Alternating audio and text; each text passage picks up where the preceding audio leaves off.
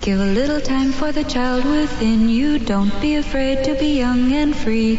Undo the locks and throw away the keys and take off your shoes and socks and run you. I'm Jesse Thorne, America's radio sweetheart. And I'm Jordan Morris, boy detective. And this is Jordan, Jesse Go! Bicycles, tricycles, ice cream, candy, lollipops, popsicles, licorice sticks, Solomon, Grundy, Raggedy Andy, Tweedledum and Tweedledee, home free. La la la la la la la la la la la la la. This week, we mark the beginning of December with what else? A Halloween spooktacular! Let's go! It's Jordan Jesse Go. I am Jesse Thorne, America's radio sweetheart. Jordan Morris, boy detective. Holy shit, Jordan. wow. Everything's going crazy. I, I had no idea. Number one, we're inside of a horror film. Oh, yeah. a dialogue-less horror film. There's a monster being created. There's beasts. Is this because it's our Halloween spooktacular? And yes, it is. We like to celebrate uh, the beginning of December every year with, the the Halloween, Halloween. spooktacular. That's great. yeah, we've got we've got those creepy Oh, I kinda wanted- animatronic witches You know, I kind of wanted it to on be. strings. I wanted it to be Fright Fest this year. Oh well, it's too late now, dude. We Nah, just it's already a announced spooktacular. spooktacular. Damn it. Well, hey, next year tune in for our Halloween Fright Fest. You next know, December uh, 1st. when I was in Chicago, it was Halloween Spooktacular at Chicago's Navy Pier. Mhm. Uh, but I only went to Navy Pier because it turns out the Navy Pier it's like Fisherman's Wharf for like anything, any other totally retarded tourist attraction that exists for no reason other than to be a tourist attraction. And uh, like I don't, it, I don't even like there's You not couldn't, really like- rides You there. couldn't like tour a real working battleship or something. no, it was shittier than that. Wow. Yeah, it was really shitty. Mm. I, But- you say you say uh, you say it like touring a real working battleship is a shitty thing. no, no, I'm saying touring a real working battleship, which I have done. Oh wow, really? What in was San that like? Francisco at Fort Mason, Oh, a not shitty place in San Francisco. It was pretty neat. And I d- once rode, I once did the same thing for a submarine. They had a submarine there for a while. That was cow. pretty cool too. yeah. Um, but anyway, I went there because for some reason the radio station is in this place. So it was after hours. I was going to this party, and uh, I'm walking through there with uh, uh, our mutual friend uh, Nick, former uh, station manager of KZSE, E, where the Sound of Young America started. Uh, he works at Chicago Public Radio now. We're going through, and I'm looking around. And I'm like, Nick, why is this place full of the burned out hulks of cars? like, I c- there was that was the only like, and he's like, oh, it's Fright Fest. It's the Halloween pier Mm. Fright Fest. pier of terror. But apparently, terror in this context exclusively means fucked up cars. Yeah. There weren't any witches or ghouls or anything, as far as I could Well, tell. Something fucked up those cars. Uh, yeah, I guess so. I guess it was And sort it's of like probably that pretty J. spooky. Sort of like that J.J. Abrams movie where it's you know you're supposed to put the pieces together.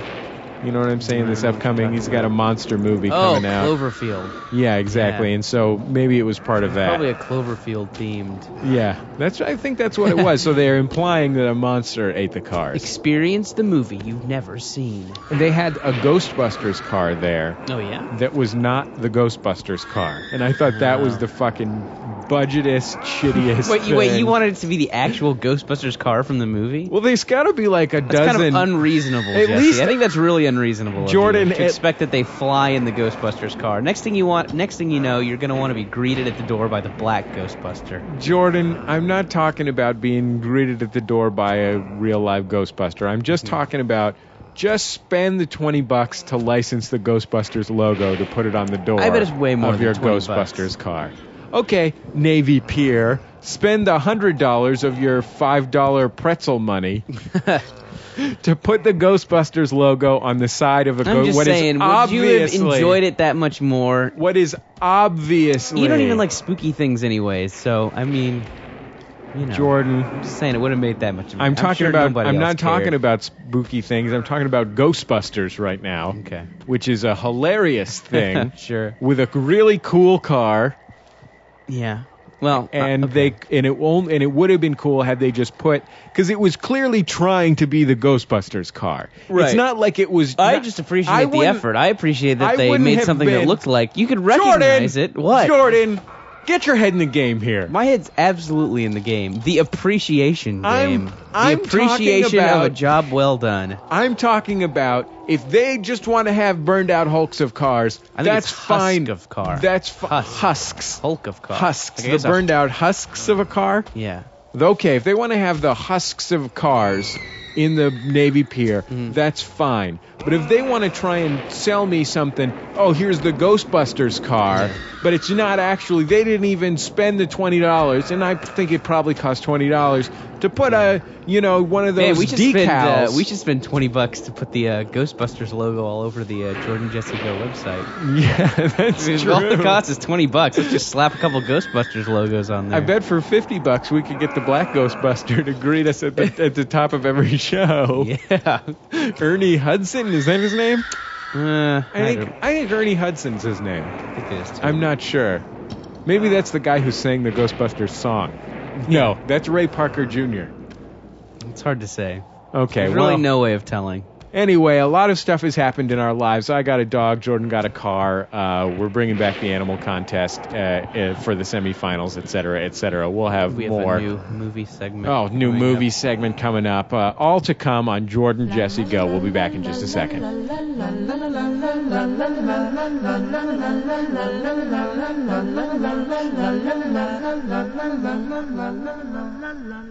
It's Jordan Jesse Go. I'm Jesse. Jordan. I got a doggy. I got a doggy. Dog, dog, dog, dog, dog. I guess you probably want to talk about it then. Yes, I Go do. nuts. Her name is Coco. She is a funny dog. She's a scruffy dog. All right. I wrote this song for this show, Jordan. How long is the song? Oh, it goes on for about uh, 60, 70 minutes, and we have to push all the segments that we teased in the intro. Seventy minutes. Yeah, it's a 70 minute song. It's about all the different funny stuff That's she an does. operetta. I think that's Yeah. more of an operetta than a song. Um, it's well, you know, it's uh, it is an operetta. I would say. Smaller It- opera. uh, yeah, you'd say it's an operetta. I would think. I think of myself not only as a musician but also as a librettist. Oh. Yeah, I composed the libretto for for uh, this piece about Coco, my dog. Well, you're gonna need an aria at some point. Sorry to, bur- sorry to, you know, sorry to shit on your parade, but Jordan, did at you some know? point, Did you know that sometimes my dog goes crazy and she starts running all over the house and chasing her tail? that's great. We call that uh, cuckoo cuckoo coco. Cuckoo coco is what we call that, Jordan. It's a, I mean, it's very descriptive. I can tell what's going on just by listening to it. Thank you. Thank you very much. We visited a lot of dogs Mm-hmm. before we made the decision. Yeah. Before we pulled the who Are trigger, the so top to three speak. dogs. Um, we well, there was the tiger dog that we talked about on the holiday Mm-hmm. Okay. Mm-hmm. special. Um, the tiger dog was great. We visited another scruffy dog. See, here's the thing, Jordan. Sure. If I'm gonna have a dog, I want it to be a scruffy, funny dog. Okay. You see what I'm saying? Yeah. I don't want one of these. I don't want one of these beautiful dogs, one of these elegant dogs, Sure.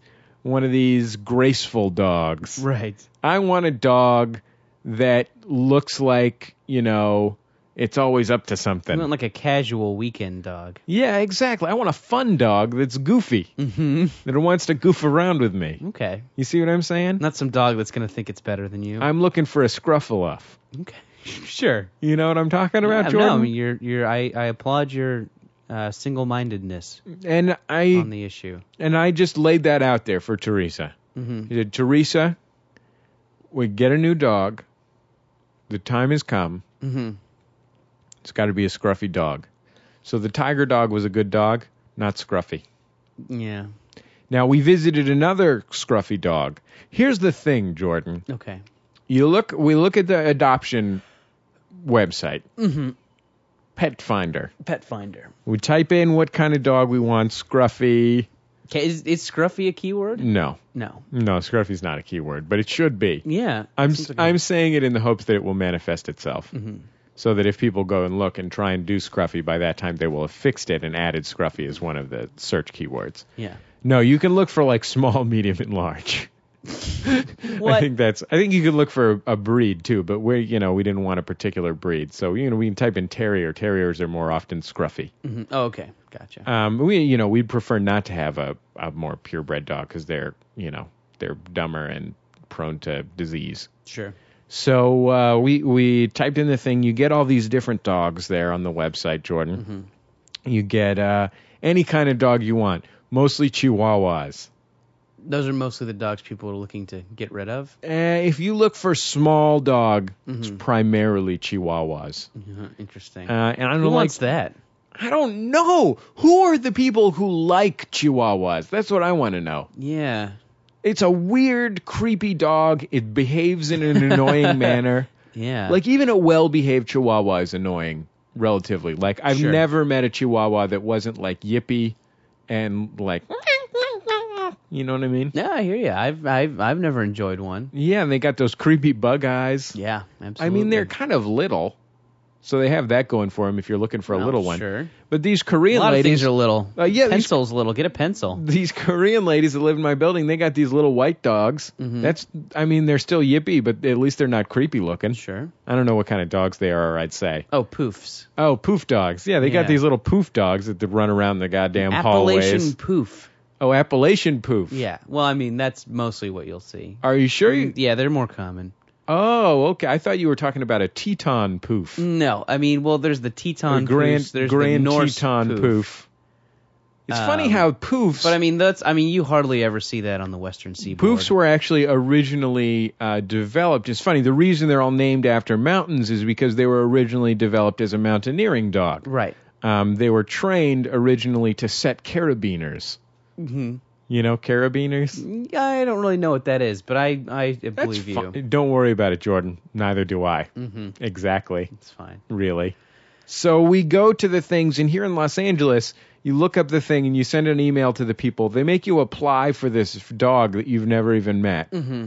You apply for the dog. You tell them whether you have a backyard and like whether you own your own home Mm-hmm. and whether you've had pets before and blah blah blah blah blah. And then uh, you have to go to a Petco.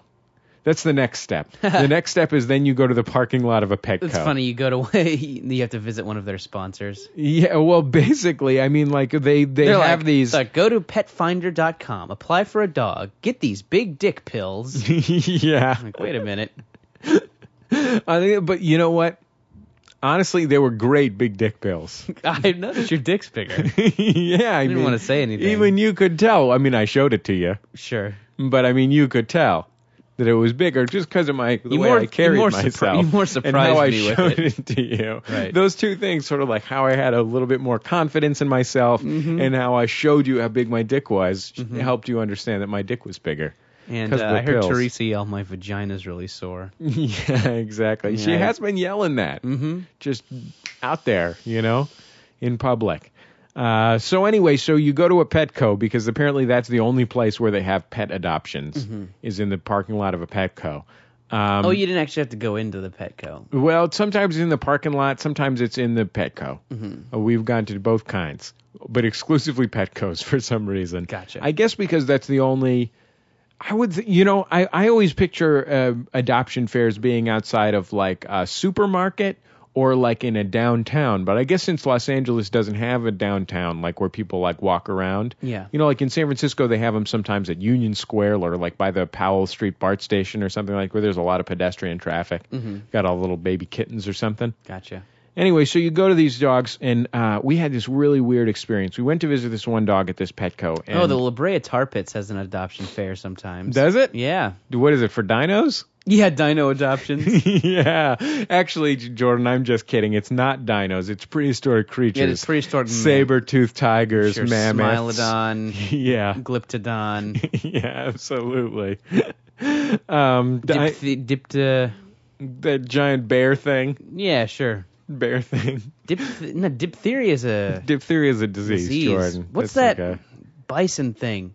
a, a bison Dip thing. something theoria. I don't know. Anyways, Dip, diptodon. some sort of. No, that's glyptodon with dip. okay. We've established glypt. We've talked Oh, about glyptodon. Jordan, I got it. What? Dipset. Nope. That's Dipset. something that you know what it is. it's a rap group. There you- that's not that. No? I don't know. This. What's this is wrong gonna with it, drive though? me It's, I like nuts. that rap group.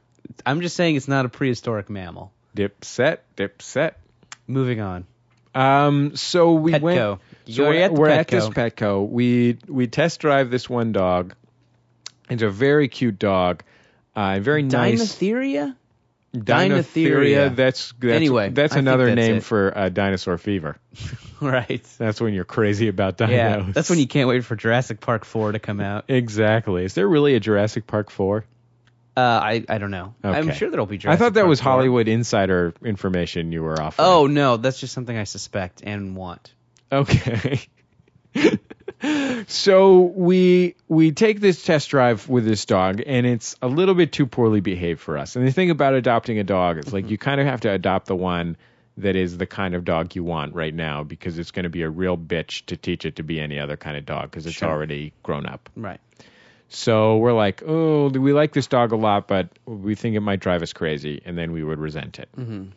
So we didn't we didn't want to adopt this one. So we go back in. We're looking at the different dogs just because it's nice to see the funny dogs, you know, Sure. different kind of dogs. We're looking at these one dog. She's too big to live at our house. So we can only have like a 15, 20 pound dog in our house at, at most. And this is you know 50 pound dog. And uh, the adoption lady is sitting there. She's not the boss of the adoption. She's like one of the second bananas in this adoption agency.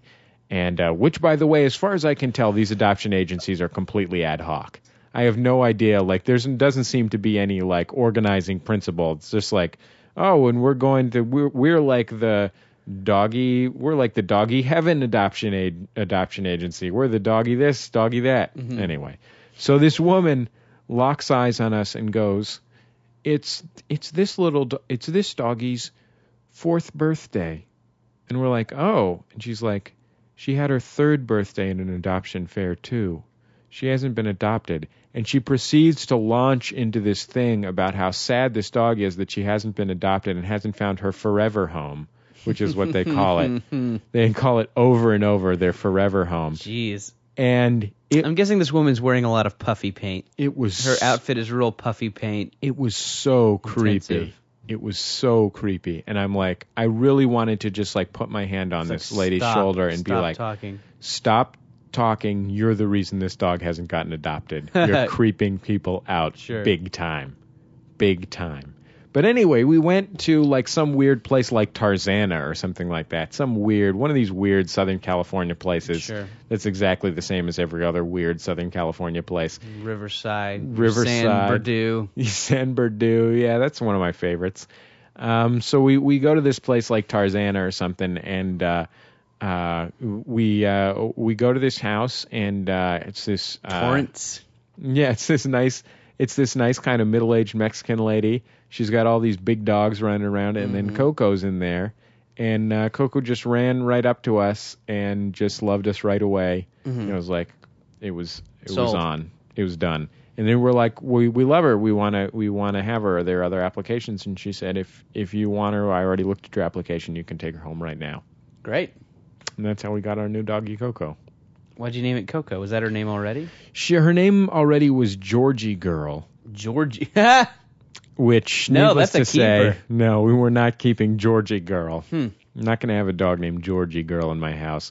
Well, we had been talking about naming the dog Hambone, um, but Coco is a little uh, girlier and prettier than uh, we were expecting. Whatever dog we would adopt would be like. I'm guessing that this woman's house you got the dog from had a lot of pictures up of her and or other girls in her family, like in real soft focus with lots of stars, kind of artificially put course. into the picture. Of course, there was this um, our uh, a good friend of mine from college, uh, Maria Calpido. I went to her house one time in um, ah, gosh, I can't remember what the name of the Baldwin Park, Baldwin Park, and uh, there there's this wall-sized portrait of her. And when I say wall-sized, it is lengthwise. It's about four feet long it's it's her as like a four year old in like a lilac colored you know like quinceanera dress Awesome. you know with like a lot of frills and shit on it standing on a beach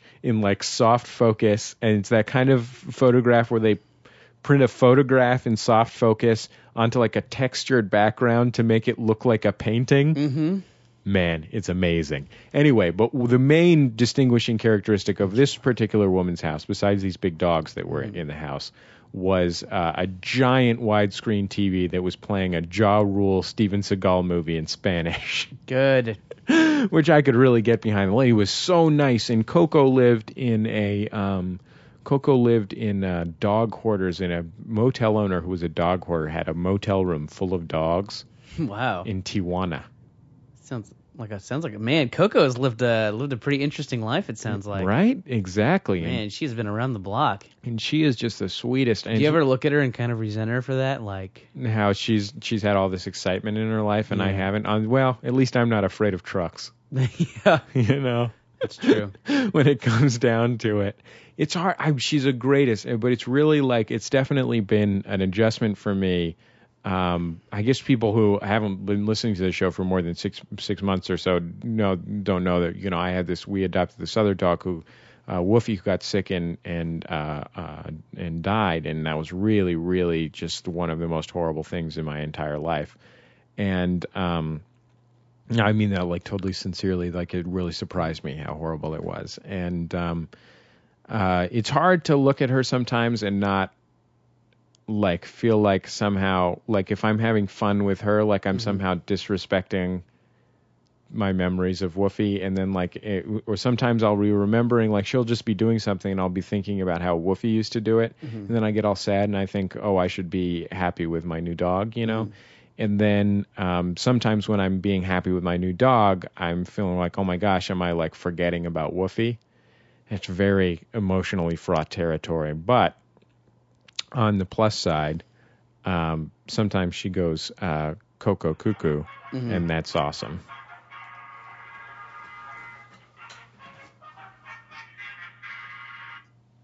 Sorry, mom. But on the plus side, sometimes she goes Coco Cuckoo, and that is Yeah. truly Sure. spectacular. Does she still respond to Georgie girl? Uh, I don't think she ever did respond to Georgie Girl. They just make up a name. Okay. they just make some shit up and they like they i mean i think she had been maybe a month with the foster Gotcha. thing or four weeks or What something happens like when that you put on the movie Georgia Rule? um she really well actually her favorite movie is curly sue Oh, okay. which is weird because it, it sounds kind of different from georgie girl Well, but it's a- curly sort sue of assonant- georgie girl assonance- Yeah, not really. it does have some consonants assonants Ass- yeah.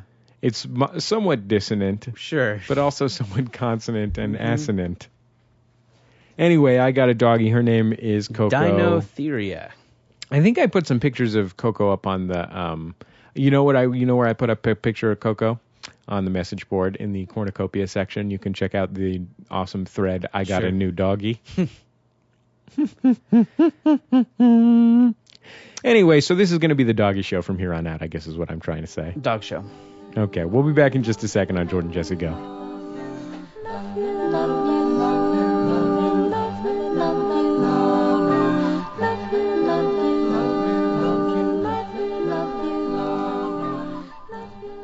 It's Jordan Jesse Go. I'm Jesse. Jordan. Oh man, this is like this is like big news time, Jordan. Yeah. You bought the first thing of any consequence that you have purchased since your sophomore year of college. Yes, I, I got another car. I, I replaced my old car. Did you get rid of your old car? Well, my old car is sitting in the driveway of my mom's house in Orange County um, until I uh, put up a Craigslist ad trying to get rid of it. Um, to vend it. I, I was um, it's a it's a 2000 Toyota Corolla which I bought sophomore year of college Yeah. um, and it had gotten really shitty. I like I sometimes like it doesn't seem like I mean you know it's not that old. It's not a super old car, and it's you know Mm-hmm. kind of a standard reliable car. But for some reason, it was just shitty. I don't. I mean, it's probably just because I took bad care of it. In but- in what sense? Like it was breaking down a lot? uh, no, it wasn't even breaking down a lot. It just like smelled bad. and, Oh like, well, Jordan, have you ever uh, seen the inside of your car? Yes. Well, I mean that's It's probably the reason. definitely your fault. Yeah, absolutely. Jordan, It- I'm it going to is- lay it out here for you. Yeah. Just so you know, your fault all the way. Sure, there's a lot of wet capes in the back. Yeah. um yeah anyway so you know the thing just like it you know it, it wasn't that old but still smelled and looked bad and sounded awful Did you you take did you take it like to like get it like cleaned and stuff? yeah yeah um D- How does And it look it's- now? Does it better? no no you know i feel like even after i got it cleaned um It's still yeah, it was still just. I'm like, wow, I just spent I just spent thirty bucks to clean this, and it's still shitty. Like it's still a terrible car. I don't know what, and I couldn't really figure it out. I guess it's just I guess it's just poor upkeep. I think that's. I think probably just no, the I blame. really, I mean, I Jordan, I'm not trying to pick on you. no, here. sure, just let me make that clear. I'm not trying to pick on you at all, but it's because you of the shitty upkick. sure. Um. Anyway, so it was just bad, and I felt. Um. It was yeah. I was feeling like bad driving, and I and I have like a high tolerance for, like shitty atmosphere. You know, like I Yeah, have like a high that's true. tolerance, but. uh, I just was really uncomfortable driving around in it. It felt bad. Um, you know, I was self The conscious. air conditioning broken. You never fixed Air it. conditioning broke a long time ago. Super hot. Um, yeah, it would just you know I, I just and uh, uh, and in the in the biggest move. I mean, I guess a big thing we've been talking about throughout this podcast is me kind of trying to get rid of my uh, crippling thriftiness. Yes. And, uh, and e- like even though the thing was still running and it probably you know probably would have run for a while longer i just i you know i decided to uh do something that was good for you know good for my like aesthetic um comfort having life and uh yeah i feel good about it i got a, an 06 scion yeah, Scion. You got the Scion box one XB. XB. they Love uh that, I, love I that. was looking into getting a new one by the way the trade in for my car was a thousand dollars Oof. You know, Yeah. it's a good thing you didn't trade it in. sure um I think you can get you can get two twenty five hundred dollars for a you know nineteen seventy four Toyota right uh, Corona, the Mm-hmm. pre the precede the, the press whatever it is. proceeded sure the car that preceded Was the before. Corolla with two hundred and seventy nine thousand miles on it. Yeah, yeah. Um, I was looking at those new Scions, and they're just like these weird SUV-looking things Yeah, now. hideous. Uh, They're awful. Really ugly. Um, anyways, but I found a nice boxy one. Uh, I got it from this real kind of sporty, kind of wealthy single guy in Orange County. Uh, so it has uh, bike racks and a huge kind of tube speaker, bass speaker in the trunk. Oh, that's pretty neat. It's okay. I mean, it really kind of destroys the whole trunk space, but um, Oh, you know, but it sounds it sounds really good. you got a Sounds subwoofer great. in there. You got a sub in there. Sure, absolutely. You can always put those back seats down though, my friend. Flatten it out. Phew, Got a Nice. lot of got a lot of trunk space. Nice. Uh, and it was funny. The guy uh, when I uh, I had to meet him at like the credit union to sign over the paperwork and stuff like that. Uh, and he gave me the keys to the Scion and then drove away in his Humvee. I think there's a lot of overlap between the owners of those two vehicles. Yeah, I think so too. Oh, did I say there's a lot of overlap? I meant there's a lot of overlap between the owners of those two vehicles in Orange County. Yeah, definitely. Um, it was de- it was one of the most Orange County things that ever happened. And then uh, him and his Asian girlfriend drove out to the desert for the weekend. That's awesome. yeah, it was totally awesome. Lo- I, but, you know, Teresa has one of these Scions. Of course, I drive a 1987 Chevrolet El Camino. Mm-hmm. Teresa dri- has one of these Scions. I love that thing. It's great. That is great. It was I would really nice. seriously, if I if I had a um uh you know middle class income, Mm-hmm. we'd have we'd have matching Scions. I swear to God, that's how much I like it. Crash them into each other. yeah, absolutely. I just see if Ter- Teresa Take- wants to crash Hey, scions. in the in the winter, take them out on the lake. Yeah, crash them into each other. yeah. Um, See if you can sink one. and I had a couple of a couple of things that kind of bothered me about this. They're great about for ice fishing. buying this. Yeah, sure, you can. Build a put little your- hutch. Yeah, um, about buying was that it is like the young person car. Uh-huh. You know, like all the advertising is like real It's fucking annoying. It's really annoying. It has a lot of like graffiti imagery in it. You know, it's the young person car. So if I'm like, ah, shit, all that advertising worked on me, I guess. But you know Um, what? It's fucking great. It is. It's totally great. And here's the other thing I, that makes me feel better. There's a, there's another Scion, Mm-hmm. Scion XA. that I think's awful. sure, it- it's, it's Hate it. no, it's the only good looking Scion, and and it is. I have one. It's one of those boxy ones, and I feel like it's going to be such a relic in, you know, like that. It, this is. I mean, it's totally like a fad car. Like boxy cars are not here to stay. Like I feel. I mean, even you know, they've even phased it out. You know, like Yep. the other one's just this weird SUV. It's now. golden though. What a lifestyle. I always, Yeah. you know what? It's funny because they created that car specifically to meet what the kind of car I wanted. I always wanted to have one of those uh, uh, Honda uh, Civic Wago vans I don't even know what that is. Yeah, it's like the Waggo it's, van. It's like a, it's like a Civic or maybe it's an Accord. I can't remember, but they you know from the late '80s that they just they just made it boxy. They just boxified it. Hmm. Now I love that. Uh, my mom had a Dodge Colt Vista for a long time. Yeah. That was great. Another one of those another one of those boxathons. Sure. Uh, it's great because you can park it anywhere and you can put anything you want in it. And most importantly for me, as a giant dude, Hmm. yeah, a lot Um, of leg room. I can sit in the back seat. Yeah. I can totally sit in the like if my mom or Comfy. Mm-hmm. like some other old person is there and wants us, I wanted them to sit in the front. I can just sit in the back, no problem. You're good. You know what I bought? Navigator machine. Oh yeah, yeah. I was thinking about buying a, a, a, that too. Oh, it's fucking. What brand did great. you get? I got a Garmin, Garmin. Garmin something. It's fucking great. I bought it, it- from a shady Persian dude Oh, nice. What did in you the drop on parking it? lot of a 100 bucks? Mm. Chevron. I think I bought it for 150 or so. That's pretty good. Yeah, it's but it's, but it's new, you know, like new in the box Sure. and uh, uh, Only a little bit of blood on it. only a little bit of blood, and uh, it was Armenian blood, so it's fine. That's- Uh, yeah. there's no actual You can conflict actually between bottle that Persians. and sell it. Yeah, there's no conflict between Persians and They Armenians drink it for that I'm strength. aware of. Um, but anyway, this Persian dude pulled up to this Chevron parking lot. Obviously, I m- met this guy on Craigslist. Um, and he's got a bunch of these things. It's not just one, which is makes the following part of this story weird. He pulls up to this parking lot of the Chevron in a Porsche.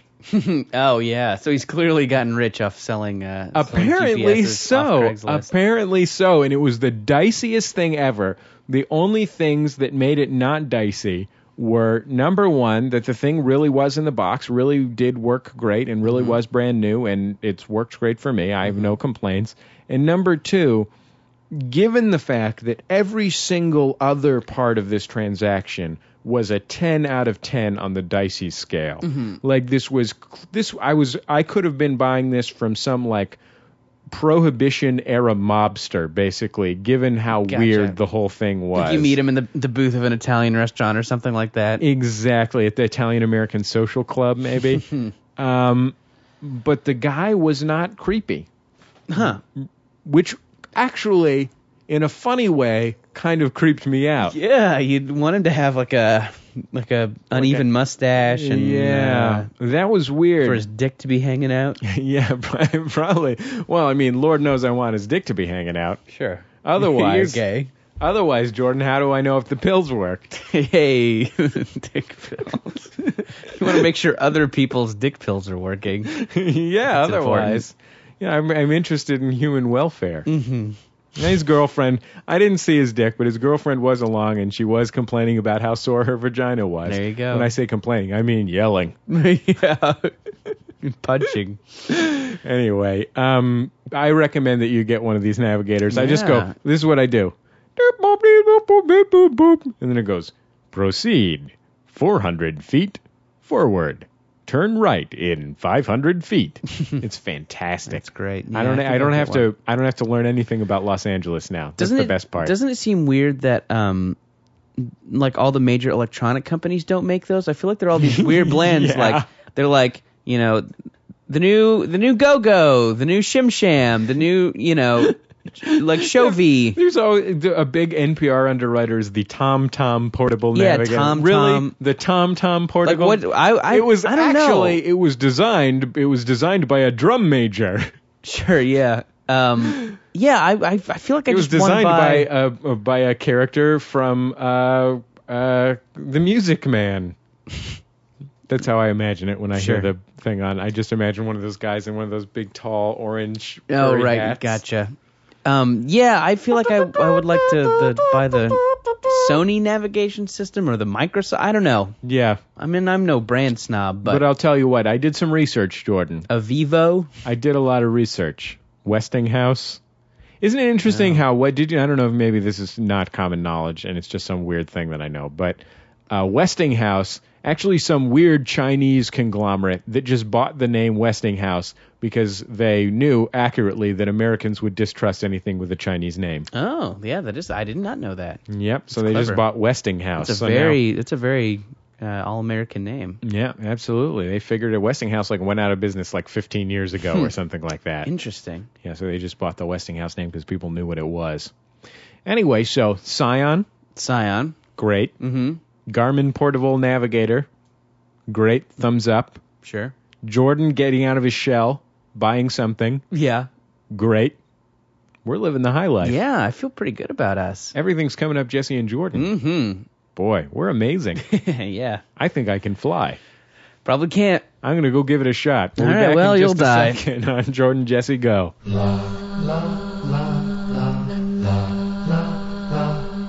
It's Jordan Jesse Go. I'm Jesse. Jordan? Bum bum ba da bum ba da bum ba da da da da da da da da da. Animal Battle is back.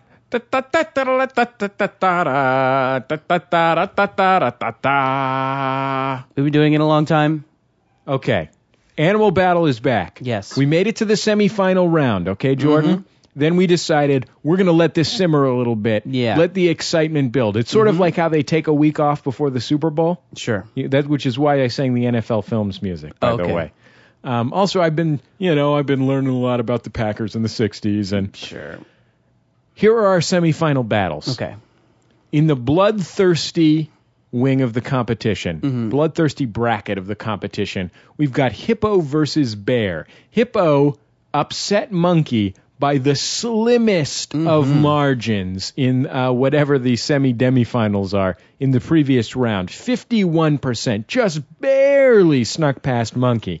Now, Bear has been a juggernaut Mm-hmm. throughout the competition. Unstoppable. Bear destroyed Just Penguin. like uh, a lion. Lion lost, though. yeah, Lion lost. Well, its performance is like that of a vicious lion Yeah, tearing through the Serengeti. in, in something besides a best animal contest. right. In a In in, an- like real life. What about in an eating gazelle contest? Yes, there you go. and in this case, it would be a lioness, hmm They right? do most of the hunting. Because a lion just guards the pride. kind of runs around. Yeah. sits Okay. around. Anyway. So, uh, Bear has been a juggernaut. Now, in the not bloodthirsty bracket of the competition, Ape just beat Elephant. It Mm-hmm. was a close one, Jordan. Elephant, of course, one of the most popular animals in the world. Sure. But- Especially in zoos. Always, always a Absolutely. big attraction. uh, literally and metaphorically, Jordan. And they're th- one of the biggest animals as well. Mm-hmm. yeah, I know. um, uh, but ape defeated them. After all, an ape can use tools, Mm-hmm. an ape can speak in sign language, and an ape can have a pet kitten named All Ball. Sure. Some of the advantages of an ape. Now, in the other wing, we've got giraffe. Now, I would say of all the competitors here, giraffe is the number one dark horse. Uh, and of course, I don't mean that literally since they're lighter than horses.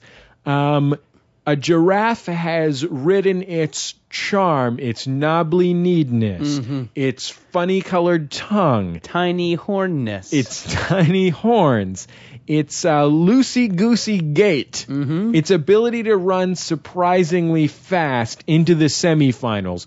The real question is can this non traditional competitor, the knobbly kneed giraffe, take on the ape? But only one competition at a time, Jordan. sure. Let's Only yeah. one competition at a time. That's a contest for next week's program. cram too many contests up our contest hole. This week, it's hippo versus bear. Hippo bear. Now, bear is an animal very much in vogue. Mm-hmm. It had an entire movie that didn't even have any words in it that was about a bear that was supposed to be a real movie that people actually were going to go see. Remember that movie? It was called The Bear. I think it was called The Bear. Yes, I remember that. yeah, you remember that, right? I didn't make that up, right? No. I'm that's not something. misremembering. That's something. The It's Bear. not recent though. no, but it's but do you have you ever seen The Hippo? Oh. I have not seen the hippo. Doesn't exist. That's why. not a movie. Doesn't not a movie. Okay, so here are a few advantages of of, hippo, of hippopotami, Mm-hmm. hippopotami. Sure. Number one, one uh, one lives with a family in South Africa that has been documented on television, Mm-hmm. uh, passed around the internet to hundreds of thousands of people. This has been shown. This has been powerful fodder for past contests. Mm-hmm. They just put up that clip of the hippo that lives with the family, and it's on. Yeah, pretty it's much. over. Uh, the bear, however, a devastatingly powerful creature that also exists in some of the most adorable forms of any representation. Absolutely. I'm talking about gummy bears, gummy bear vitamins. Mm-hmm. How about that? How do you like that, Jordan? I like them a lot. I'm talking about teddy bears, Jordan. Sure. But you know where teddy bears came from? Came from when Teddy Roosevelt shot bears dead. and dressed them up. So consider that. Do you have any preliminary feelings in this battle between bear and hippopotamus for the right to go to the grand finale of the Jordan Jesse Go No, animal I mean I battle? always I don't know. I I I've I've been against hippo this whole way. Don't care for it. Don't I don't think it's it's as cute as other people do. It's deadly. Uh, Yeah, no, that's fine. One of the world's most deadly animals. Sure, I'm aware it kills a lot of Africans, but um, uh, yeah, I'm I, I think I think bear. I, I'm gonna say bear. I mean, I know I've been wrong in all things regarding hippo in the past, but I, I think that the bear's in it to win it. I mean, bear's an amazing creature. Mm-hmm. It's beautiful. It eats a lot of berries, then it hibernates. Mm-hmm. Has to build up a fat store first, Jordan. You gotta. Why not? I'm I'm having a hard time picking against hippo right now. Just because you think the lobby is too strong. At the end of the day, hippo has been surprising us at every turn. I don't want to I don't want to go up against it because it has the twin powers. It's adorable and it's deadly. I don't know. I uh, I'm not sure who's finding these things adorable. I guess the baby's kind of cute. Have you but seen the video of the hippo that lives with the I South have African family? Not seen that. It's like a dog hippo. Okay. It walks around in their house, Jordan. Okay. It's pretty amazing. All right. Well, I'll check that out. They but have I don't, have you have you ever checked out a gonna have hippo's to be- funny little ears? It's gonna, yeah, I'm aware of the ears. What it's gonna about have its to be. big It's gonna have to be nose? pretty cute to sway me though. What about its big nose? I know that it has that, but I'm, you know, I'm not partial to it. Well, it's on online maximumfun.org Yeah. slash forum. Hit him up. This is for this is for uh, this is for half of the marbles, Jordan. I was going to say all the marbles, but Mm-hmm. Nah, it's that's not till the the finals. That's the finals. This is for half of the marbles. This is for a Jordan. good portion of marbles. Okay, we'll be back in just a second on Jordan Jesse Go.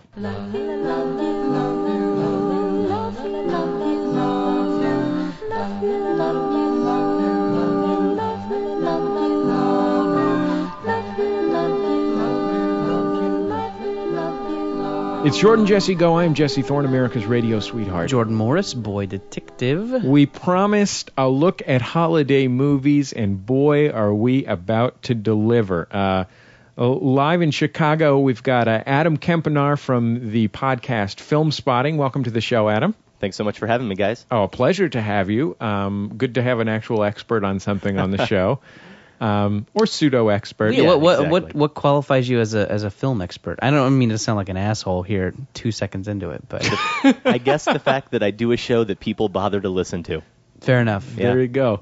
That makes me a dog expert. there you go. Oh man, I'm an all kinds of shit expert. Think all the shit that I've talked shit about on this show that a few people Yeah. have bothered to listen now to. you're an expert in it. I'm spectacular. I'm amazing. Anyway, Adam, so um, it of course is the holiday film season. Uh, this is the time of year when Hollywood, all in one giant dump, uh, poops out all of the good movies that it will make all year, um, pretty much, um, in hopes of winning like an Oscar for best cinematography or something like Uh-huh. that. Um, we've already sort of started into the quality movie season, Adam. What are s- what's uh what are some movies that are already available in theaters uh, that you've seen and enjoyed?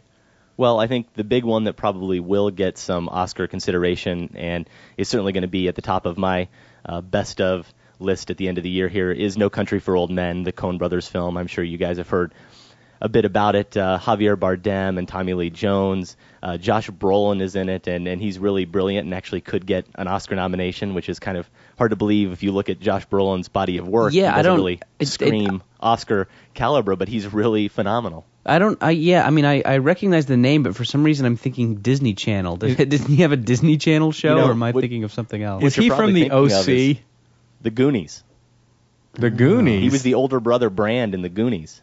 Oh. I've never seen the Goonies. We've If neither you of us yell have at me, ever seen if the you yell at Goonies. me like, why haven't you seen the Goonies? I'm gonna feel really. I'm gonna get a little mad because I feel like that happens once a week. Well, Yeah. he's had Brolin's had a really amazing year though. If you look at um, again, if you look at his films, I mean, he was in a movie last year called, or actually earlier this year called The Dead Girl, which not many people saw, but it's good, and he has a small part in that. But then all of a sudden, he's in uh, Planet Terror in a big role, and then he's in American Gangster. Oh, who- and who was he in No Country Planet for Old Terror? Men. He's the doctor in Planet Terror. Oh, he did a great job. He was phenomenal. With I really Molly like that Shelton as his Planet wife. Terror. I thought that was great. Yeah. Now, does in this movie does Tommy Lee Jones play some sort of hard-bitten Southern law enforcement official? you would never think it. But that's exactly what he is. He's Tommy Lee Jones, basically, for the entire film. And you know what? That's fine because I like watching Tommy Lee Jones on screen. There's just something about his kind of laid back style and that deadpan humor. I mean, he's got about 50 lines in this film that that somehow make you laugh, even though he just delivers them in this you know Texas droll.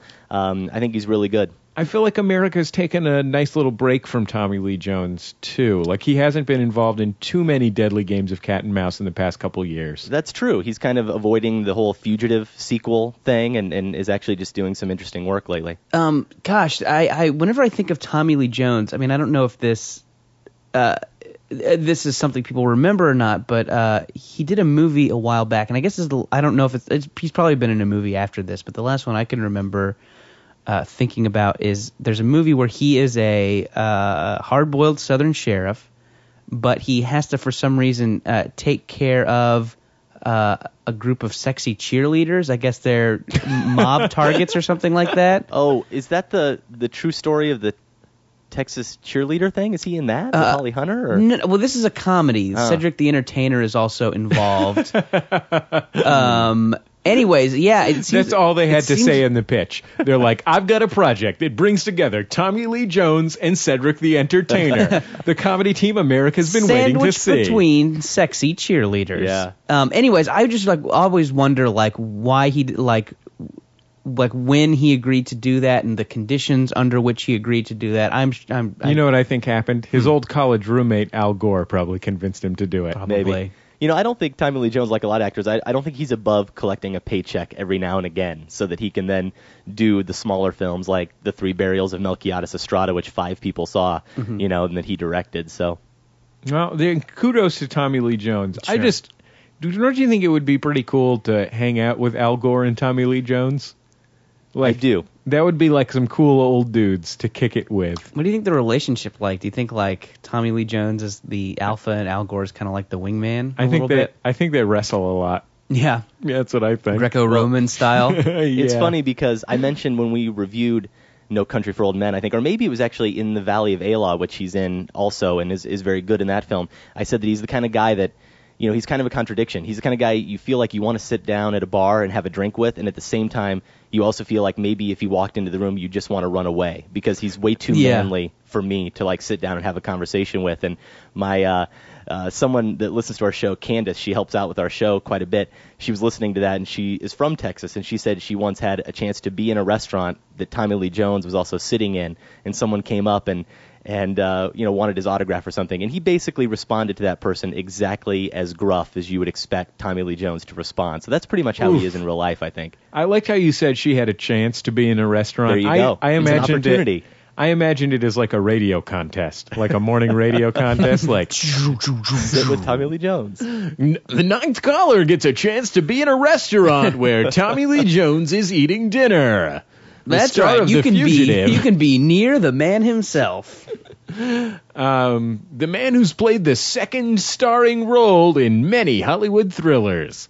Um, Don't okay. make direct eye contact, or he'll rip out your throat. That's it. Okay, so did you think this is a criticism that I've heard of No Country for Old Men? Um, it is, and I, it's been already been broached on our forums at MaximumFun.org by uh, Tim, former Sound of Young America intern Tim, which is that it falls into this pattern of uh, Coen Brothers movies that have a, a lot of style and a s- strong aesthetic choices and um, are clearly very well informed by their genre, but uh, ultimately lack some kind of heart. What do you think? I disagree completely. I mean, I think I agree with the part about the stylistic choices and how it's a Coen Brothers film. Every inch of it is a Coen Brothers film. But in terms, I don't know about the heart aspect. I guess I don't know that I, I go necessarily to a Coen Brothers film for heart, though. If you watch a movie like Fargo, I think that whole movie is actually a celebration of the kind of lifestyle that Marge and Norm uh, lead. That movie's all about promoting people who are just happy to, you know, hang out every day and go to the buffet together and, and, and live a simple life. So I, I think there is some heart there, but uh, they definitely had a stretch of heartless movies, but uh, Yeah. but I think they're, it's not it's not something that their movies lack across the board. I, don't, I think that's a yeah, that's no not country though, true. obviously much more existential and sort of uh, raw. And I mean, it's really this examination, I think, of free will in a lot of ways. I mean, it's it's Coen Brothers material. I think there is a lot more depth to it than maybe some people want to want to give it and just want to see it as a thriller. But even if you just want to watch it as a thriller, I don't know that you're going to see a better made one you know, very often. So- I felt I felt the same way about the Lady Killers. If if you want to go see it, just as uh, an example of a movie in which Tom Hanks is dressed up like uh, the Colonel from Kentucky Fried Chicken, you can see it that way. Uh-huh. Uh, But if But you also, want to if really you want to see it as an offensive and boring movie, you can do that too. yeah, sort of a shitty vehicle for the shitty Wayans brother, then that's a great opportunity. Mm-hmm. There you go. Too. There's something for everyone. I'm actually scared to ever go to another Coen Brothers movie again. I hated The Lady Killers so much. Like it, I I liked in like people are like, oh yeah, they made a lot of mo- bad movies lately. Intolerable Cruelty. I liked Intolerable It's fine. Cruelty. Yeah. I I really enjoyed it. But God, The Lady Killers was like one of the worst movies It's got a I've good- ever it's watched. got a in good the J.K. theater. Simmons performance. Okay, fine, good. Well, It's got a I'll J- admit, The Lady Killers is the one Coen Brothers movie I haven't seen. I just was so uninterested, I didn't even Don't bother to see do not watch it. It's fucking awful. it. Yeah, that's what I hear. it is horrible. I it's it's not even like some of their other movies less good than other movies, Mm-hmm. but they at least are kind of interesting. This one not. Okay. No sir. Okay, so that's the first that's the first movie that people can already see and they Yeah, should. and they should. Uh, what's number two? Well, I would say I'm not there.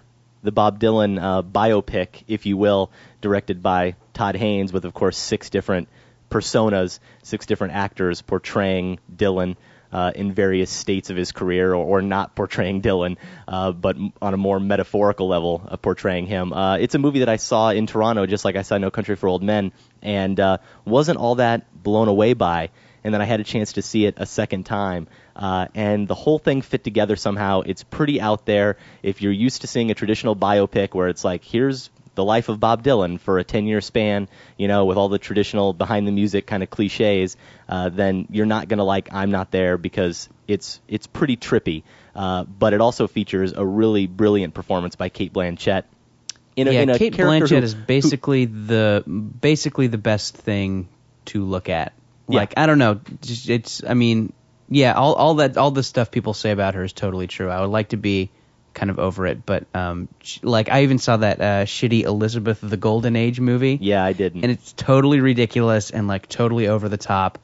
Uh, every every other part about it, but but she, but I would be fine with her winning an Academy Award yeah. for that Yeah, she's one of those even though it's like performers. it's a bizarre shitty movie but like she's she's so wonderful Yeah, and she's she's really good here, and I'd be shocked if she doesn't at least get a nomination uh, for best supporting actress. But she she's playing a Dylan that looks a lot like the Don't Look Back Dylan, but it's actually kind of the year after. It's Dylan when he's he's gone electric, but he's also kind of hopped up on amphetamines the whole time, and he's just getting fed up with everyone asking him a lot of questions about why he isn't a protest singer anymore, and and she manages to actually come off a lot like Dylan without just trying to impersonate him. There there is a level of performance there, something she brings a little extra, and I think a real anger actually that you don't see in Dylan from that time. I thought, um, you know, that she it's brings. funny. I was speaking of the Wayans brothers. I thought Marlon Wayans was we haven't been particularly- speaking about the waynes brothers for some time now jesse I thought Marlon Wayans was particularly impressive as XM radio era Dylan. You're obsessed. um what if okay should you see this movie if you don't care about bob dylan at all I think yes, I think definitely you should. That would be the, you know even more reason to go see it if you don't know anything about Dylan. That said, No, you're no, probably- no. We didn't say we didn't know anything about we Dylan. said we don't care No, I understand. Um, but yeah, no, I say it's definitely one you should go out and see. I think if you are 100% sure that you have no interest in Dylan, then maybe it isn't the movie for you because it does require you to. Um, well, it, it challenges you to, to want to care and to want to kind of piece together these these elements of his life. I mean, it it made me want to go out, learn more about Dylan. I borrowed a bunch of Dylan CDs from from my co-host Maddie and have been listening to them voraciously. So it, it got me more interested in Dylan. I don't know that it will do that for everyone. This movie has David Cross playing Allen Ginsberg. I feel like that should be enough. Yeah, does it's a look great pretty scene. funny. It's a really hilarious, surreal moment, like you would expect. Uh, you know, with Dylan and Allen Ginsberg getting together, there's there's a couple scenes with them that are really great. Well, uh, N- NPR has been playing, um, in their various stories about this movie, uh, been playing. Uh, I guess wait it a was minute. Are you telling me that NPR is covering something about Bob Dylan? with ambiguous genders Hold involved. on. Hold on. I know. W- uh, out But of their it's- wheelhouse. I know, But it's not an art yeah, movie, I haven't is seen it? I haven't seen a, a, a- an NPR barrage for a movie uh, like this since Seabiscuit. Yeah. I feel like when Seabiscuit came out, like every single thing had something Seabiscuit related. But uh, I feel like this is the same thing. Just wait until Joni Mitchell the movie comes out. Oh wow. Um, anyways, but the, in, in in in conjunction with all these stories they've been playing, um, I guess the movie has a lot of like kind of indie rock artists doing Dylan covers Mm-hmm. like Stephen Malcolmus and Cat Power and stuff like that. Yeah. And I, I I don't care for them. It seems so gimmicky and it doesn't like they don't sound good to me. Well, there's one sequence in particular in the film. Um, it's the least effective sequence, I think, for me. It has Richard Gere playing kind of an older Dylan. It's really dreamy. It- he's not really playing Dylan at all. It's more of a, a representation of of kind of Billy the Kid, which was a Sam Peckinpah film that Dylan was in, and he's kind of this outlaw who's who's um, you know decided to be a recluse and take himself kind of out of the world uh, in this little fictional town, and then. Uh, the lead singer from My Morning Jacket and the guys from Calexico do there's a performance of a Dylan song from that time called Going to Acapulco and it's just gorgeous. I mean, it's really one of my favorite parts in the movie is that sequence and that song. So there, Yeah. Jordan. Some of them are Well, good. I haven't heard You that just got particular Richard one. geared. yeah, man, right up my butt. Okay, Adam. What about uh, w- what about the? Wait, dis- aren't we going to talk about the mist? Okay, Let's fine. do it. Let's talk about the mist. Have you guys seen it? Yeah, I saw it. Man, I loved the mist. I don't know why America is not all over the mist. I like The Mist too. I did. I really had a lot of fun with it. Jesse, you haven't seen it? I have, I'm scared of scary things. You know what though, uh, and I I wonder what what you think there, uh, Jordan. It's it's not. Um, you know what's scary about it isn't what you would expect the the creepiness of these giant monsters with tentacles that you know come and, and grab you into the mist those those parts really aren't scary at all it's the it's the people that are really scary and that are really frightening that get locked in this uh, get trapped in this grocery store together Marcia Gay Harden is this r- religious zealot I mean she's she's really terrifying and uh, so I, it's not I don't know I'm one of those people that's not really into kind of the the gory horror films and, and monsters in the night, but this really is more about the monsters that are just walking around you. So uh, I thought it was pretty effective. I mean, it's a little cheesy, it's a little campy. It has an ending that uh, I know we don't want to talk about or really spoil anything for uh, your listeners, but I hated it. Um, Oh, see, I was all I was I was all about the ending. The That's the ending, thing. like People are really, really split on it. The, yeah, the ending really. Uh, really See, I differ from the two of you because I'm ambivalent about it. Uh Uh-huh. huh. I don't have any strong feelings about it either way. Um, yeah, it was funny. It seems like they, uh, like they're trapped in a grocery store while there's a bunch of monsters outside. It seems like they're just trapped in a grocery store filled with character actors you vaguely recognize. true. Like It maybe sounds they were like- getting a discount that day or something. It sounds like sort of a 12 Angry Men with Tentacles type of situation. Yes. Oh. you know, That's and it. I, I, I, I was I was reasonably scared by the monsters too. I Hmm. thought both both parts of it were pretty good. I Yeah. thought the uh, uh, Then even though again- the, even though the CGI was really shitty, I Yeah. thought that but You're really afraid of monsters. it's true. Well, I can I can relate to that, but I thought the people were a little scarier. But you're right, the uh, the the character actors. There's actually quite a few people who you've seen in other Frank Darabont adaptations of Stephen King movies, The Green Mile and and also The Shawshank Redemption, that kind of appear. He's got a little bit of a troop going. None of these people that anyone really knows by name, but they're really effective in what they do. So Mm-hmm. Talking yeah, about I like Tim the Mist quite a Robbins? bit. No, Tim Robbins isn't in it. No, unfortunately. That Thomas Jane though, I think, is a real movie star in that movie. I thought I, I was I I was surprised. He's he's real he's a real movie star. Yeah, I like him. I, I've always liked Thomas Jane. I think uh, he, he's he's really fantastic. You know, playing Mickey Mantle in '61. I really liked him as an actor ever since then. He's in Boogie Nights too, in a, in a small role, and is really good. But I think he's a talented actor. Though Maddie had a great point after we got done reviewing the movie. We were walking out, and he was like, "That movie could have been taken to a whole nother level though if Keanu Reeves was in the Thomas Jane role." Like just a Oh. whole nother level I of could see that. Mm-hmm. campy, ridiculous fun, and he's right. I kind of, I kind of want to see that movie. Yeah, I don't know. I, I, I thought that the amount of camp versus amount of real movie, I thought it was a good balance. I, Mm-hmm. I, I wouldn't have wanted any more camp in it. I felt like I was watching an actual movie. You know? I think I think that's fair to say. Maddie had a little bit more of the campy fun aspect. I thought it balanced it pretty well. Hmm. So I'm with you. Uh, guys, can we talk about upcoming movies now? We can. that no one's seen. Fine. That's right. Except me. Oh, oh okay. Yeah, you know, Fine, our John friend. podcast. so, Adam, what what do we have to look forward to in this crucial window between the beginning of December and the uh, close of December, and thus the end of Oscar qualifying Hmm. season. Well, I think the two big films that I would tell everyone to to put on their radar and, and make sure they they see, uh, they actually open. They both open this coming Friday, but in, in limited release and, and will roll out to more screens as, as time goes on, especially since one of them I think is going to be a big Best Picture contender. But Atonement, uh, it's the adaptation of the Ian McEwan novel. I think it won the Pulitzer Prize from 2001. Um, Kira Knightley's in this film, and James McAvoy, uh, who was in The Last King of Scotland, is in the movie. And uh, it's this adaptation that you know it's set in England in the 1930s, and you know this e-, aristocratic group. And I'm like, this is going to be just like a merchant ivory kind of boring thing. And it's directed by Joe Wright, who made Pride and Prejudice with Kira Knightley, the the new adaptation from a few years ago. And I just thought it was okay. I wasn't really that blown away by it, like I know a lot of people were.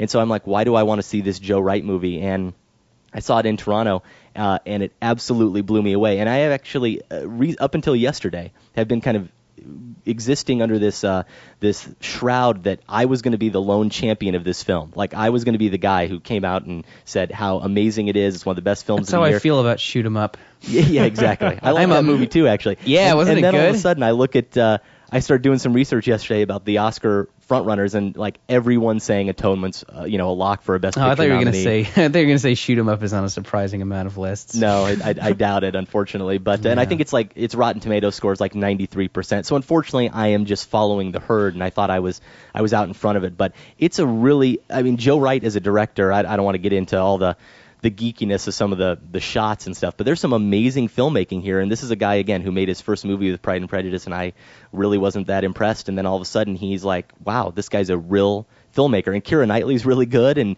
James McAvoy's really good. It, it and I saw this movie in Toronto at 11:30 at night, and I think it was my fifth or sixth movie of the day, and I was really expecting to be, you know, put into sleep, and uh, I was with it the whole time. It's really amazing, and it, it opens next Friday. Uh, my pick for Best Picture, by the way, is Pootie Tang. Booty Tang two. Pootie Tang 2. If there was a Pootie Tang 2, Jordan, I would be at the midnight Thursday screening. Um, okay, so Atonement. You Hmm. Yeah. know what I just heard uh, on the internet, and I don't know if you've had the opportunity to see it yet, but what I've heard is the greatest movie of all time uh, is the new P.T. Anderson movie, There Will Be Blood. Okay, I just saw it Thursday what did night. you think? Um, I don't know how much I want to say about it. I don't know if I want to get the exclusive here on your guys' show before I talk about it on my own show. Don't worry, we'll hold it. Wink, wink. Right, exactly. No one's listening, right? We're going Um, to be on the front page of eh, entertain, entertainmentweekly.com. Yeah, Kempinar spills beans on There Will Be Blood on Jordan Jess on Rival Podcast. Yeah, exactly. Let me, and then let- under it is a subheadline. What is this talking about? you know, I actually have no idea what it's It even says- about. I and then- know. And then the, the sub sub headline is Hundreds Listen, Dozens Care. uh, yeah, exactly. Exactly right. Entertainment Weekly goes under seconds after this is posted. Um, it's uh, it's it- it's a it's based on Upton Sinclair novel. Um, it's you know turn of the century Daniel Day Lewis as an oil kind of an oil baron out there Oh. you know trying to strike oil out in in California. Uh, I that's- always say I want to see him gist in of more it. tycoon roles. Well, Daniel Day Lewis is a brilliant actor, really one of my favorite actors, and uh, To prepare for this movie, actually, Jordan, Daniel Day Lewis uh, got a time machine, went back to the turn of the century, and made millions of dollars in the oil business. I hear that uh, to He would prepare do for that. his role, he bought the Zoo, Zoo Tycoon expansion pack, Extinct Animals edition. Sorry, Adam. that's all right. Go back to actually talking about the movie now. No, you know, I all I want to say about it really is it the first half of the film, and it's a long movie, at least two and a half hours. The first half of it is probably one of the best films of the year, and and P.T. Anderson as a filmmaker, it's it's really a step forward. I mean, I think he's been great before, but it's a, a kind of a new direction for him, and he's really good. Uh, the last half as Daniel Day Lewis's character um, falls more and more into madness, um, the movie kind of goes with him a little bit. And uh, unfortunately, I never thought that Daniel Day Lewis would be a problem I'd ever have with a movie, but his performance is one that I think is really going to divide people. It's a lock for a Best Actor nomination. It's a lock, and yet for me, it wouldn't be in my top 10 or 15 performances of the year. I think a lot of people are going to be talking about who was who was better in this movie, uh, Daniel Day Lewis or Paul F. Tompkins. comedian Paul F. Tompkins, and I'm I'm expecting I haven't seen it yet, but I may be in the Paul F. Tompkins camp. Now, I, I'm drawing a blank on Paul F. Tompkins. It- who- It's who is fine. his role? There's there's no need to know who he is. It's fine. Did you see the Tenacious D movie? you know, I did.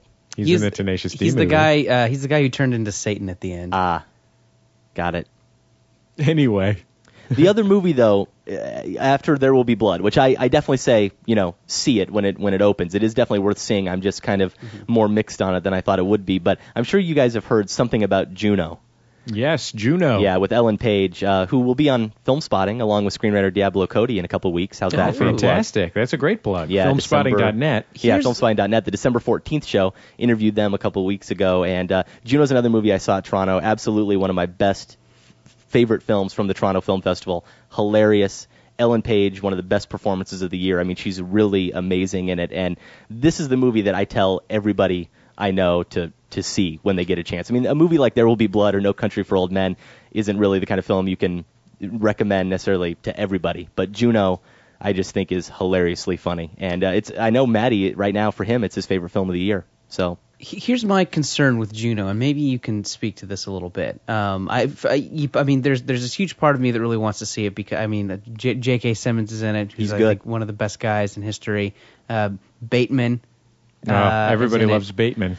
um god i feel like i am so tired of movies that have the indie rock cute aesthetic Yep. to it i saw uh, lars and the real girl recently which Mm-hmm. which people recommended to me ad nauseum and was just so like sick and tired of the indie rock cuteness of the whole thing Yeah, and Um, if you feel that way when Juno starts, you're going to be like me because I'm very similar in that regard. In the first ten minutes, you're you're going to want to shut off the movie. You're going to want to walk out because it, it it seems like it's trying so hard to be clever and indie, uh, and it really it's it's a little too much. I mean, you know, she she goes to her bedroom and calls her best friend on her phone, and it's one of those hamburger phones that people No. had in the 80s and stuff. And you're Sure. like, oh, I, this is clever and ironic. But honestly, after about the first 10 minutes, it just becomes so funny and so genuine. It's not, you know, it's ironic, but not in that distancing way where it's just like trying to be too clever all the time. There's some, you know, genuine emotional moments. They, they're not, you know, sell, you know, sold too hard or lifetime movie moments, but they're really good. And it's just, it's the funniest movie I saw this year. Well, there you have it. I'm stoked about that one. yes i think i will see it now Adam Kempinar from Film Spotting online at filmspotting.net, where you can listen to their great weekly podcast. Um, thank you so much for being on uh, Jordan Jesse Go, Adam. I had a great time. Thanks for having me on. thanks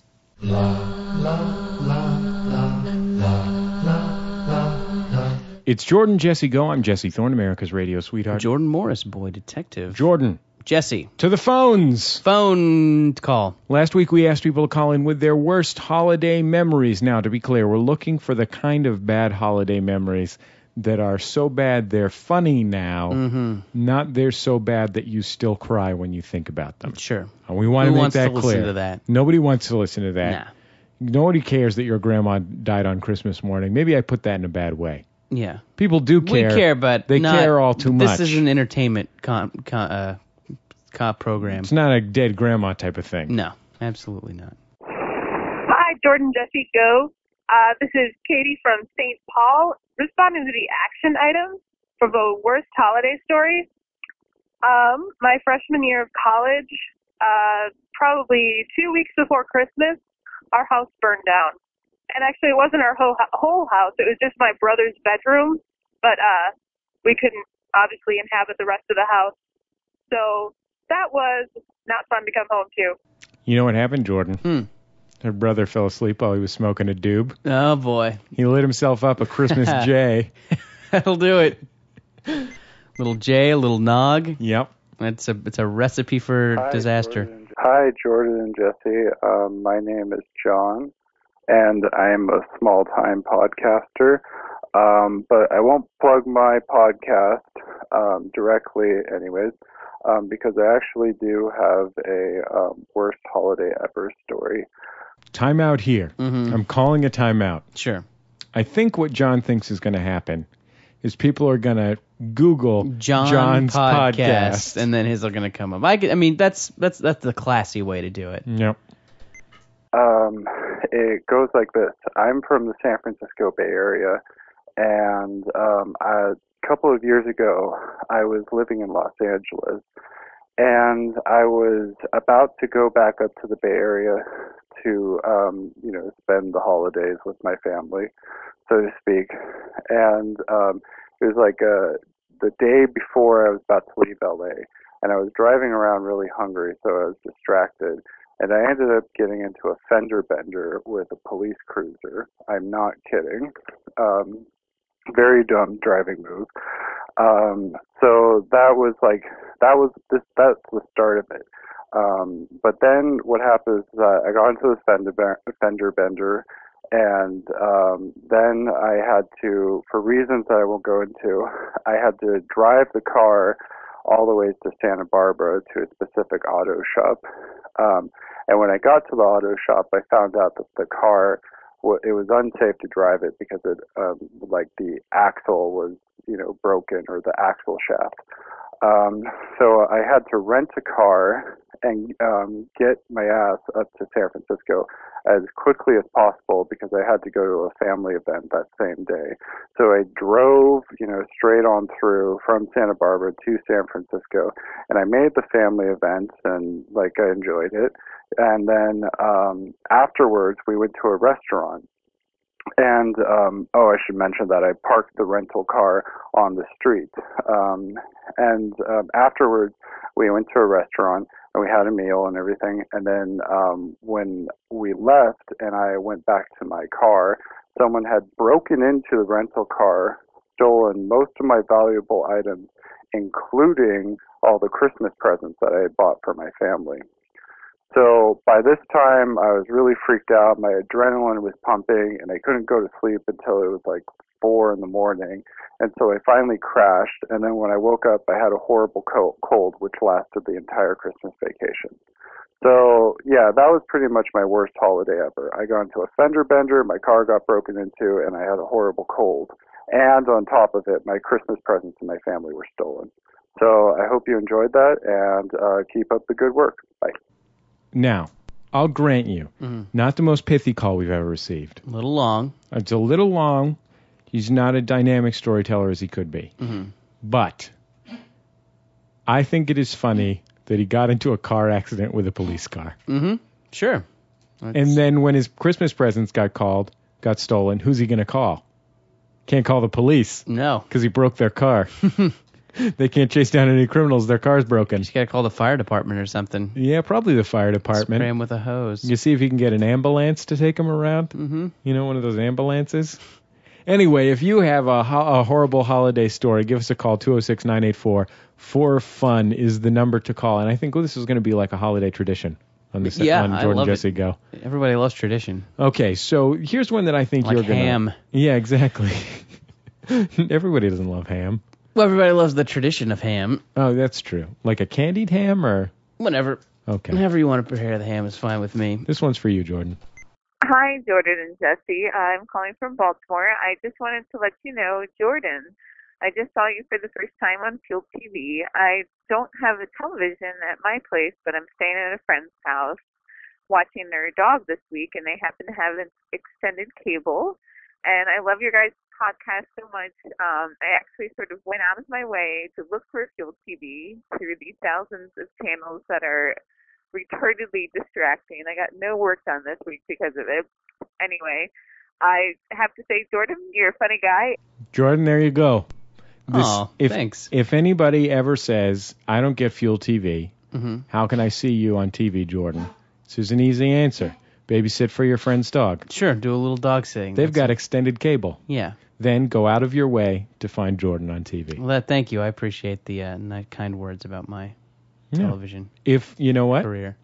I tried to find Fuel TV on my mom's Direct TV when I was visiting her recently. I And- couldn't find it, but I think she gets it. You just you just uh, would you stopped looking around channel 500 Yeah, around exactly. the 500 you just got tired of flipping around. I thought I, maybe it was on after the XM radio music channels. Mm-hmm. I don't know who are these people who want to watch, watch music on their TV. I, I don't know. That's not what it's for. I don't know.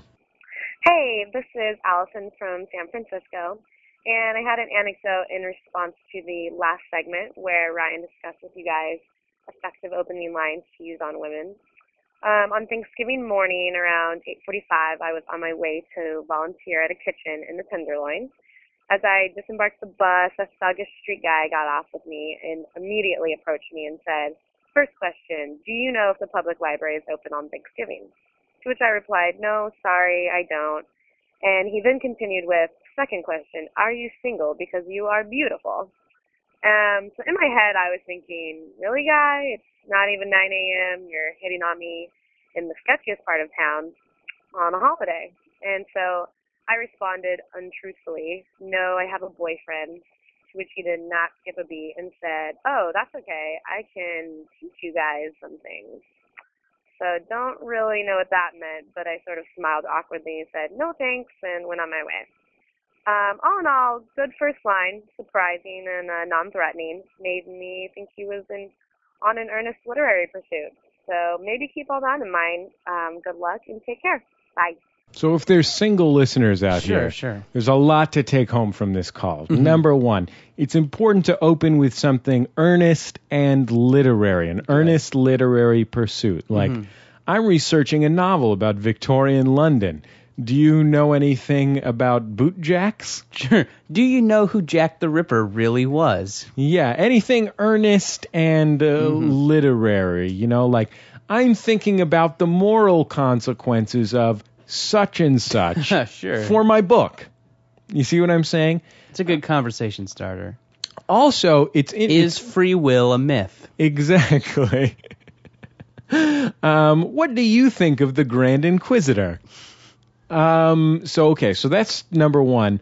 Number two is if you're hitting on a girl. Oh, and- just say John Updike. yeah. How fast do you think Rabbit can run? just say John Updike, then drop your pants. That's what John Updike does.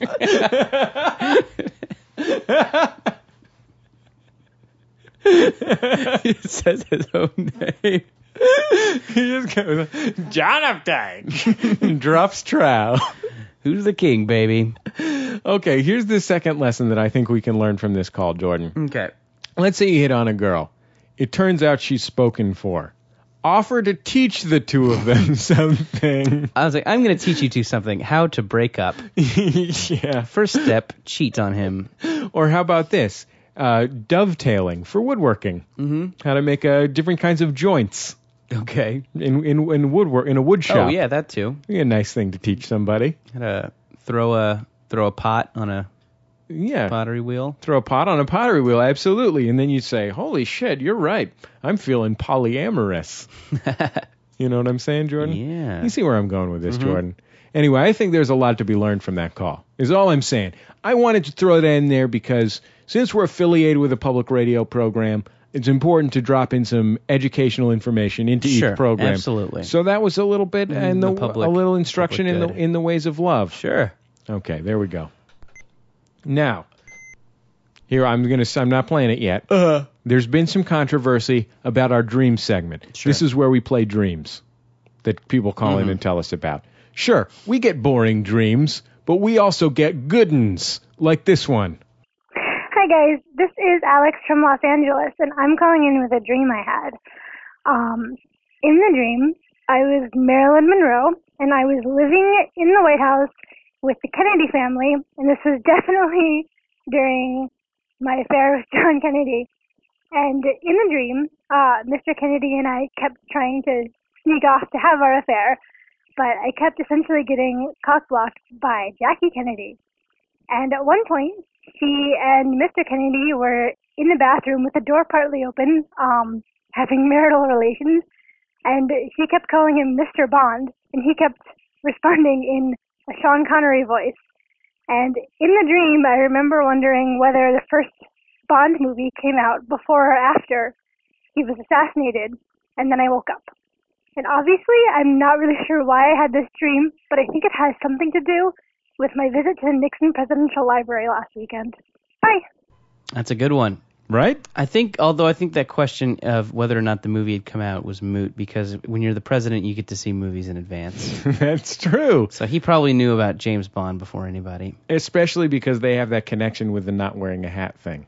Mm-hmm. You see what I'm saying? They're Yeah, both yeah. revolutionizing menswear. Gotcha. Each of them was revolutionizing menswear. Okay, here, Jordan. On the show, we like it when people call in when something moment- momentous happens in their lives. Uh, something like this, for example. Jordan, Jesse, this is Jeffrey in Nashville, um, and I just bought my first house, so I feel like I'm becoming a man. That is actually um, in contemporary America. That has replaced, say, the bar mitzvah. Sure. It's how you The become vision a man. quest. The vision quest, absolutely. So we play we play things like that, and we like those. We like Yeah, it when yeah. Mm-hmm. somebody calls in with something really important like that that happened in their life. We love it when some somebody calls in with something like this that happened that's really important in their life. Hey there, uh, this is Zach calling from Chicago. I just walked into my garage that I share with the people who live below me, uh, and then the lights were on. I thought that was funny, and then I, I turn and there's a there's a heat lamp pointing to an empty uh, fish tank with a box on it, and in the fish tank is a rooster. And it wouldn't be funny if it were a chicken, but it's a rooster, and he looks very proud. And he's got great posture. I'm going to try to see if we can get the rooster on the uh, recording here. Uh, here we go. All right, I hope you could hear that. Uh, pretty extraordinary for me. Uh, I thought you should know. Uh, have a great one. Bye bye. Rooster in a fish tank.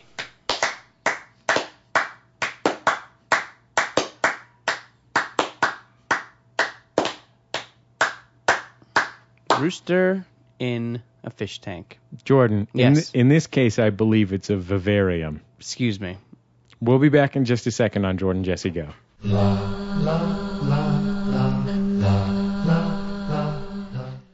It's Jordan Jesse Go. I'm Jesse. Jordan? Jordan, can I ask you a question? This is an important Sure, question. Yes.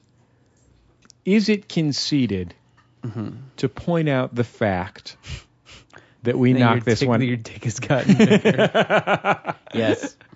Yes. Jordan, you interrupted me. Sorry. Is it conceded to point out the fact that we knocked this one out of the park?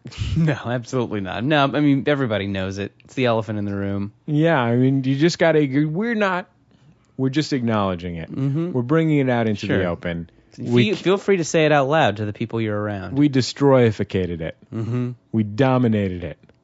You know what I'm saying? Dead in the ground and also married to us. That's what this show is. This show was an aggressive hip hop beat, and we were the group MOP. Yep. Mm-hmm. We destroyed it. You see what I'm saying, Jordan? This was yelling, and we were Onyx. The rap group Onyx. Who apparently do a lot of yelling. Yeah, they do do a lot of yelling. All right. I, ca- I'd think of a Alright. third. Uh, It's fine. No reason to. We've Yeah. already done such a good job. I know. This has really been a beautiful time for us. Mm-hmm. So, uh, action items, holiday memories continues apace. I think that's the main one. I want to get some great holiday yeah, let's memories. get some holiday memories. oh, and speaking of the holidays, Jordan, Yeah. guess what's going on right now on MaximumFun.org? Uh, some sort of holiday contest. Uh, yes. That's the one. Yes. Let me give you a let me give you a little uh, window into what we're giving away on MaximumFun.org right now. Okay. Two complete series sets of Dr. Katz. Wow. two complete series sets of Chappelle's show, Okay. two copies of the brand new Onion book. This Onion book is called Our Dumb World. It is the first all original Onion book since Our Dumb Century, which came out like six years ago now, something like that. God damn. I'm making up that number, but Yeah. a number of years ago, the first all original. It's a, it's an atlas of made up information. That's great. Made up and incorrect information. And since today is the doggy show, we're giving away two copies of the Dangerous Book for Dogs. It is a parody of the Dangerous Books book for boys, Mm-hmm. uh, but it is about dogs, and it is actually written by staff members of The Onion. okay. It's not billed that way because it's secret. It's billed as being written by two dogs. Gotcha. Um, but I know for a fact, and I'm sharing with you, written by staff members of The Onion. These sound like some real, uh, real quality prizes. Uh, that is eight quality prizes. But Jordan, Mhm. there's two more. Whoa. We're giving away two of our new Sound of Young America uh, carnival posters. okay then. These are collectible art prints. Everybody that's gotten there so far, I've gotten like four or five emails. Holy shit, I did not expect it to be this awesome. And it is. Two of those. Here's what you have to do. Number one, you have to be a donor to MaximumFun.org. Any amount. Could be a $2 a month donor, $5, $10, $20, whatever. Any amount. Some kind of donor. Number two, because we can't make it a sweepstakes, uh, because there's a lot of complicated laws about sweepstakes that I don't exactly understand. It has to be a contest with some sort of merit element in it Okay. to avoid the sweepstakes laws. Uh, somebody emailed me that. I run some contest on the website. They're like, you should be careful to avoid the sweepstakes laws. I was like, okay. So email Emma, our intern Emma, at emma at maximumfun.org, some expression of the spirit of holiday awesome. Mhm. Awesomeness in the holidays. It can be a poem, Jordan. It can be a tone poem. Sure. It can be a poetic license. That's the only thing I could, else I could think of that had the word poem in it. It can be a poem. It can be a 50 word essay. Mhm. It can be a piece of graphic art. It could be a drawing that you do, say, with uh, Microsoft Paint. It can be a Photoshop job. You could Photoshop uh, Evil Knievel into a Santa Claus suit jumping over something. Uh, may he rest in peace. Sure. Uh, Santa Claus? yeah, Santa Claus is dead, Jordan. I'm sorry you had to find out this way. Wow. Well, I mean, I suspected. It can With really that guy's be. lifestyle, you know, it's like, It can be a craft. mm-hmm. if you want to make a craft and, and mail it to the uh, mailing address, which is on uh, maximumfun.org in the About section, So you're saying that your imagination is the limit? absolutely. I was wondering what the limit was, but Jordan- you're saying it's my imagination, whatever I'd- my imagination. I'm can think saying of. there's dual limits. Hmm. One is your imagination. The other is how much you are imbued with the spirit of the holidays. And then it, after they turn in the things, is it random or are you picking the best ones? We have to pick the best ones. Okay. But I, what I would say is, given the number of prizes we have, You'll you should probably just, win. You should just enter, okay? That's what Sure. I'm saying. If you're a maximum fund donor, you should just enter. And even if you're not a maximum fund do- fund donor, you should donate your two bucks a month or something like that, and uh, get on board the train and uh, you know and and make something, and Yeah. you have good great odds. And we're going to put them all up. You have until December 20th, I think it is. It's a Thursday uh, so that we'll judge it on a Friday. That's Emma's last day. She gets to judge the contest for her last day, and uh, we'll send out some prizes. There you are. Amazing prizes. Anyway, all the normal continuing action items continue. Uh, you know, if you have a if you have a personal conflict that you think might be such, but judged by our friend Judge John Hodgman, give us a call. I'd love to get a good personal conflict that That'd we be can nice. get judged by Judge John Hodgman. It's so nice of him to come on the show and being a TV and literary star and all. Mm-hmm. Sure. Love to have a nice juicy conflict for him. Um, if you something amazing happens to you, et cetera, et cetera, et cetera, 206-9844-FUN is the number to call. And uh, all that having been said, we'll see you next week, Thank right? you for listening. We love you. Goodbye.